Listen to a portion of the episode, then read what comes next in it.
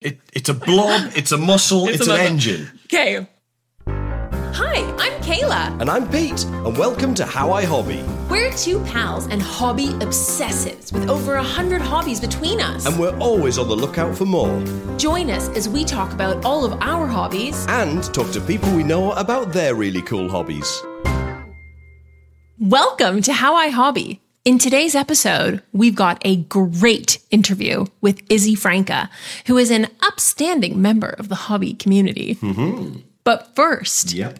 Pete, Yes. how do you hobby? I'll tell you how I hobby. I play the Northumbrian small pipes. Pete, what are the Northumbrian small pipes and how did you get into this? Well, the Northumbrian small pipes is a small bellows blown type of bagpipe Okay. from the northeast of England. Yeah. Uh, and they are when people think of bagpipes, they think of the big, the the, the great Highland bagpipes, Yeah. big Scottish things that are really, really loud. Northumbrian small pipes, they're played with some bellows under your arm rather than blown into it. They're much smaller. You can sing over the top of them. You can play them indoors. They're much more mellow, lovely, lovely sound. So you don't blow into them at all. No, no, no. You have that's That it. is so So cool. you're sort of squeezing, you're flapping like a like How a much hen. do they weigh? Are they heavy? No, no, not at all. Can you stand or you have to sit when Yeah, you play them? you can stand, you can sit, you can run about. Yeah.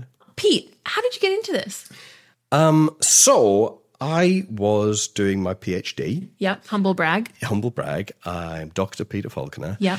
And uh, so for my PhD, uh, which you can check it out at seatonsnook.com. It's an archive of sounds and music from an abandoned seaside town in the northeast of the UK. Cool. And for that, I was writing some music for the Northumbrian small pipes because that's uh, an instrument from the area.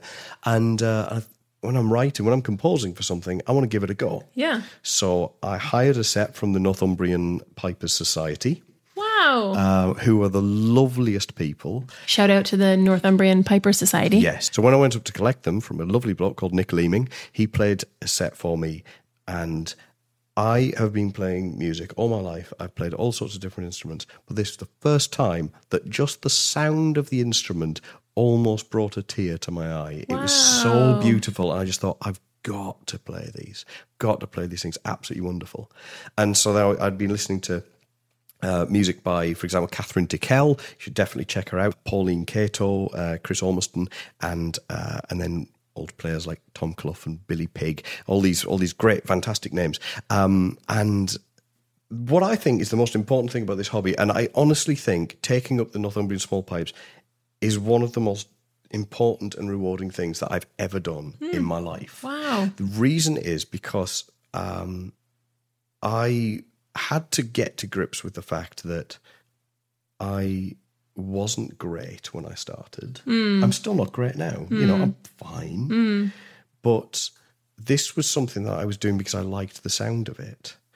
And when you are not amazing at something, you get very discouraged very, Yeah, very quickly. yeah. So I really had to get used to this idea that, oh, actually, I'm crap, but that's okay. That's Because awesome. I'm enjoying it. Yeah. And it's really, really great. But I also think that all teachers and all music teachers should learn a new instrument every once in a while just to remind themselves what it's like to be right at the very, very beginning. But yeah, it's, it's Cool. a beautiful thing. It's a great sound. I That's so humbling. What a humbling experience. Oh, they're marvelous. They sound great. The Cool. Cat, the, I mean- cat, the cat's not happy with them though. No, fair, but I can also attest that it is a cool sound because I did hear you in a performance this weekend using them. Yes, yes, indeed. Yeah, they're lovely, aren't they? Yes. Pete, thank you so much for sharing. That was really wonderful. You're very welcome. And now to our very exciting episode.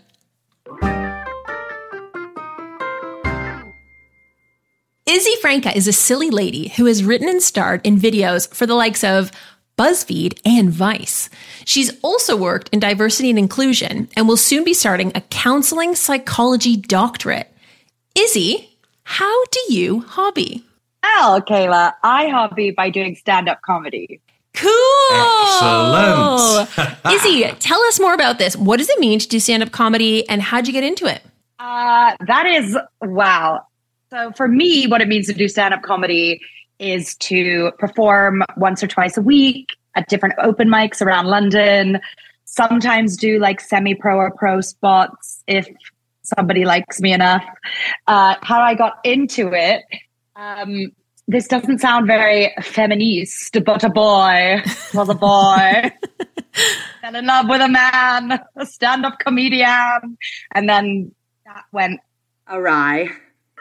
but I kept the love for comedy. So that was a good plus. But I also got into stand up comedy because I've always been like an actor, a performer, grew up kind of like being your classic theater kid and wanted to try doing something new that kind of combined all of the things. So that's the real reason I got into it.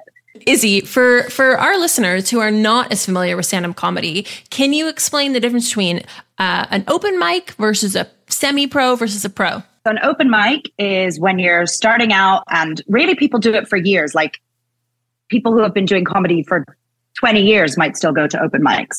So it's a space where you can practice newer material or older material that you want to polish. Um, you, usually in London, you sign up in advance because the British open mic scene is very admin heavy. but a lot of places you might show up on the night and put your name in a in a hat in a proverbial bucket and then be able to go up on stage and perform five or 10 minutes of stand up comedy. Um, so that's an open mic. You are not going to get paid but boy, will you be paid in laughter and love. or lack thereof, yes, or silence. Yeah, honestly, lack thereof usually. But um, and then a, a semi-pro night is a night where you know some of the comedians may have been going longer. You might have been going a little bit longer. You may or may not get paid. Usually, you will get paid. Um, and you're at a certain level. And then a pro level is like, you know, you're doing this. Most of the gigs you're doing, you're getting paid you're like potentially a known name, potentially a non known name, but still like respected in the circle. That's the thing with comedy, right? Like, and any hobby, I think, when you're really deep into something, you know all the people and the important players, but like the average person may not know who the hell that comedian is, but yeah. you're like, oh my God, it's blah blah. Yeah. More so, good company. so Izzy, you've been in comedy now for two years, is that it? Uh, no, about a year. About so a year. Still very early. Allegedly, you're still a new comic for the first five years. Okay. Allegedly. And what would you say is your favorite thing about stand up as a hobby? My favorite thing about stand up as a hobby, I love the people. Um, it's full of delightful weirdos, myself included, um, and like just very interesting characters. And I love that it makes me feel creative every week. Like it gets you out, stimulated, out of your comfort zone, doing something that has a, a deadline, like being on stage, even if it's in front of five people in a basement, is a deadline that you have to meet. And I really need that for my creative pursuits. Otherwise, I'm just going to sit around and talk about how creative I am and never do anything. Are your fa- is, are your is your family in the creative space? Like, what do they think about this hobby? Uh, so my family have always been super encouraging. Again, like little Izzy was like a theater tyrant. Um, so I think they're happy that I live in my own home and I don't like practice on them circa like growing up and being like, it's Thursday, it's Friday, it's time to like do my family play for you for four hours. Sweet. Um, so they're very encouraging. terrific. Yeah. yeah. Yeah. They're very happy that I'm pursuing something creative and enjoying it. Um, they're definitely happy that I have a day job slash other interests. And they're very clear. They're like, we love coming to see you in a basement with three people, but don't quit your paying jobs. Yeah. but keep performing. We love you.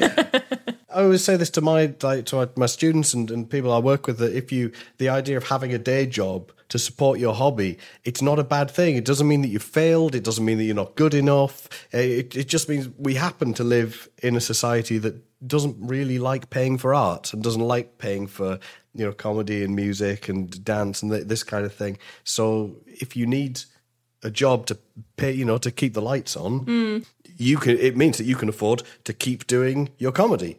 So I, want to ask, I want to ask a sort of a, a, technical question, I guess. So you say you don't use your family anymore as guinea pigs. Um, so when you're writing a set and when you're, you're working things out, who do you test it on? Mm.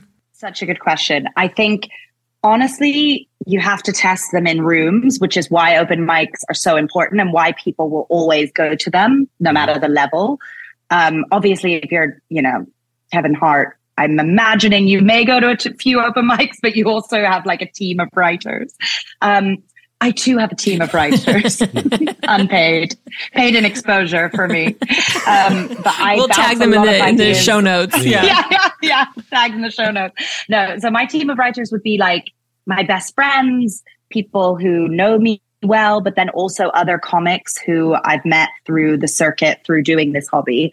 Um, and it doesn't always work out. Sometimes you think someone's hilarious in like a conversation, but the two of you on stage and in your kind of shtick or persona, it's like you're kind of star-crossed, not star-crossed lovers, that's the wrong word, but like missing each other's point. Mm. Yeah. So I think it's really important to try things try things on crowds in rooms try things a few times in different spaces and send things to to people you trust I love that. Yeah. The um I think the persona piece is really interesting, right? Because that's uh that's a big part of stand-up comedy, right? It's an extension of yourself. How would you define to get a bit technical here no, too? No, how, how would you define your stage persona? I think it's almost something that other people have defined for me mm. in a way. Um so I get a lot like happy, very smiley, very intense, high energy, which is true to who I am as a person. So that's like a further extension of who I am. But I think obviously as a person, I'm much more nuanced and layered and gray and angry. And some of that doesn't always come out on stage. Um, but they say you figure out your persona and you change your persona over time. Mm. So I've only been doing it about a year. Um, and so right now my persona is kind of like millennial, older, sort of 31 year old going back to university, being around 20 year olds, trying to fit in with Gen Z and like trying to remember who she was when she was like cool and worked at BuzzFeed back in the day. so I get a lot like of that where people are like, oh, you're like this like primary school ukulele playing artsy woman yeah. who's like getting with younger men and trying to be cool, you know? So I don't know if that's a persona other than like stressed out 31 year old. I think we're all of those things. Yeah. Yeah. We're all aging people trying to sleep with younger men. it's real, unreal. um, so your point around like telling your students that, you know, there's no shame in having a day job or mm. things taking time, I think is so valuable because certainly I grew up in a space that was very like do all these hobbies so then you can get into university or college in the US and yeah. then like you'll be successful but then like once you get that real world job and you climb that ladder like you let go of those hobbies unless they're a side hustle yeah. like we're very obsessed with side hustle and I know that part of that is like the society we live in capitalism the system that we live in it's so hard to afford anything and to live but I think increasingly people are recognizing the joy in hobbies again. Yeah. yeah. And I think we lost that joy for a while, including myself. Like sometimes I do stand up for the wrong reasons. I do it to be like, okay, I need to get better and I need to be the best and faster and be recognized. And if I do X number of gigs, then I'll go into this space. And, but it doesn't make me necessarily like it more. Mm. And what makes me like it more is the playfulness and the fun piece of it and the experimental piece of it and that's what a hobby is to me. Yeah, I love that because yeah. I think you've you've you've mentioned two different points here. Is like the joy of the hobby and how you can keep that like how how you can keep the parameters of it must bring joy in order for it to be something that you want to continue doing because mm. I mean Pete and I also I will speak on your behalf like fall victim of you do a hobby and then you get into this weird headspace of a hobby and that you either need to commercialize it or you get really intense about it rather than keeping it for Fun, the joy yeah, itself. Yeah, exactly. Um, yeah. And I think the other thing that you mentioned was around um, if something is not a side hustle. And it's one of the things that Pete and I have been thinking a lot about as we've created this podcast mm. about hobbies, right? If you quit your day job to pursue your hobby and that becomes what you do, you know, 20 hours of the day, is that still a hobby? These are all really interesting questions yeah, that have come yeah, up yeah. through this podcast. Um, but I think the difference between side hustle versus hobby, there has to be something about it bringing joy and there has to be the curiosity and the experimentation around it. So that all makes a lot of sense, which leads me to my next question here, mm. Izzy. Um, what has your hobby of stand up comedy taught you about yourself and life? So I feel like it's taught me lots of things. It's taught me that I am an inherently like creative person and I lost that for a while in the pandemic and it made me feel really, really um, torn about my identity and how much self expression and expressing myself is a part of that and expressing myself creatively. So it's reminded me that like just if you don't do something for a while, it's it's not like it's gone from you. Mm-hmm. Like if you look at yourself like sort of this moving, growing, changing blob, like just because part of the blob went over here for a bit doesn't mean that you can't bring the blob back and like like I don't know. Yeah, That's not very wise. Yeah. But basically, it. I really tried to be deep and it didn't work. Um, I'm just gonna say, basically, I thought I wasn't creative anymore because I wasn't doing it all the time as a day job, or I wasn't, uh, you know, expressing myself every week. And it's reminded me that I'm always going to be creative. Like you're yeah. born this way. Yeah. Gaga said. So it taught me that. And it also taught me that like I'm quite good at talking to random people. Excellent. Um, and I think that's a skill. I agree. I love that. So you said when you started uh, stand up, you got into stand up and you uh, you did a course. Um, so I mean, how? So how would I think? Did you do? I did. Yeah. yeah. I did as well. Yeah. Um, and then one gig. Um, I've done fifty gigs, but yes. It's not a competition. Yeah, no, it's not a competition. No. But it is. Yeah. but how Everything's you, a competition. But if people wanted to get into into stand up comedy, how would you advise they, they they go about it? What's a good way of getting into it? Lots of ways to get into it. I do think it helps to do a course if you can and you can afford to and you want to because it gives you a tight set of material to work on and build upon. So you know you're getting up on stage with something to say. Even if you blank or you say different things, you have a framework and you also meet people. And I think in London, especially, the scene is very bringer heavy when you start. You have to bring an audience member and it can feel competitive and weird and stressful with new people. So I think it's important to have that kind of friendship circle. Mm-hmm. So I would say take a course if you can, because it gives you a framework, something to start with, something to say, and friends. And then you can always abandon said framework and said friends. Love it. Fantastic. Shed them. So, um, you've got 30 seconds to pitch us your hobby. Why should people give stand up comedy a try? Okay, go. People should give stand up comedy a try because it will make you confident. You'll meet some great weirdos. You'll have a lot of fun you might meet a life partner, though I don't recommend it. Very dark rooms and basements and beer. Your your judgment will be clouded. Um, and it makes you quicker in life. Like I think it makes you edit yourself better in terms of what's funny or not. And that's a skill in business, in creative fields, everything. So I think you should do it. Also, because like we're all going to die anyway.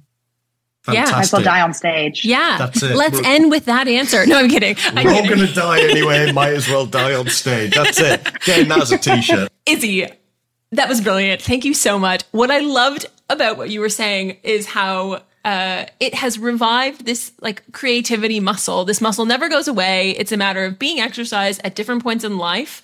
Um, and I thought that was really brilliant. And I also loved the piece about like the skill out of stand up being the, the ability to speak in a succinct way, both personally and professionally, um, and meeting a bunch of weirdos and talking to strangers. Like, as someone that loves talking to strangers, no wonder that's how you and I met. Izzy, before we go, how can people find you? Kayla, thanks for asking. Um, so people can find me on Instagram at. Hi everyone, just a quick note. Since recording that episode, Izzy has changed her Instagram handle to uh, Is She Funny? I Z Z She Funny. And I can assure you she is. Now back to the episode. I post gigs and silly things and sometimes moving things, hopefully, on there. Amazing. Fantastic. Super. Thanks. Of course. And um, I know I said it was good at editing myself, and I feel like I did not edit well on this podcast. So, another thing it's taught you is don't be too precious. There you go. Because you're going to die. Not perfect. You're going to die anyway. You're going to make mistakes. Yeah. No gig is the same. So that's the fun part. Yeah. yeah. Do multiple gigs before you give up, Pete. Amazing. Izzy, thank you so much. Thank you. Fantastic. Bye. Thanks, guys. Bye. Okay, that was our interview with Izzy Francke. We had a blast. Hope you did too. But before we go, we want to share this week's celebrity hobby. Mm. did you know Phil Collins is a world respected expert on the Alamo? so random. Absolutely true. Isn't he British? yeah. Isn't the Alamo in America? Yeah. Cool. Okay. I love that. And that's a wrap. I've been Pete. And I've been Kayla. Rate and review us wherever you get your podcasts. It makes us much easier to find. And follow us on Instagram at How I Hobby. Mm-hmm. See you next time. Toodles! How I Hobby was written and produced by Kayla Lean and Pete Falconer, with music by Pete Falconer, artwork by Laura Walsh, and animation by Kayla Lean. If you'd like to be featured on the pod, find us on Instagram or email us at howihobby at gmail.com.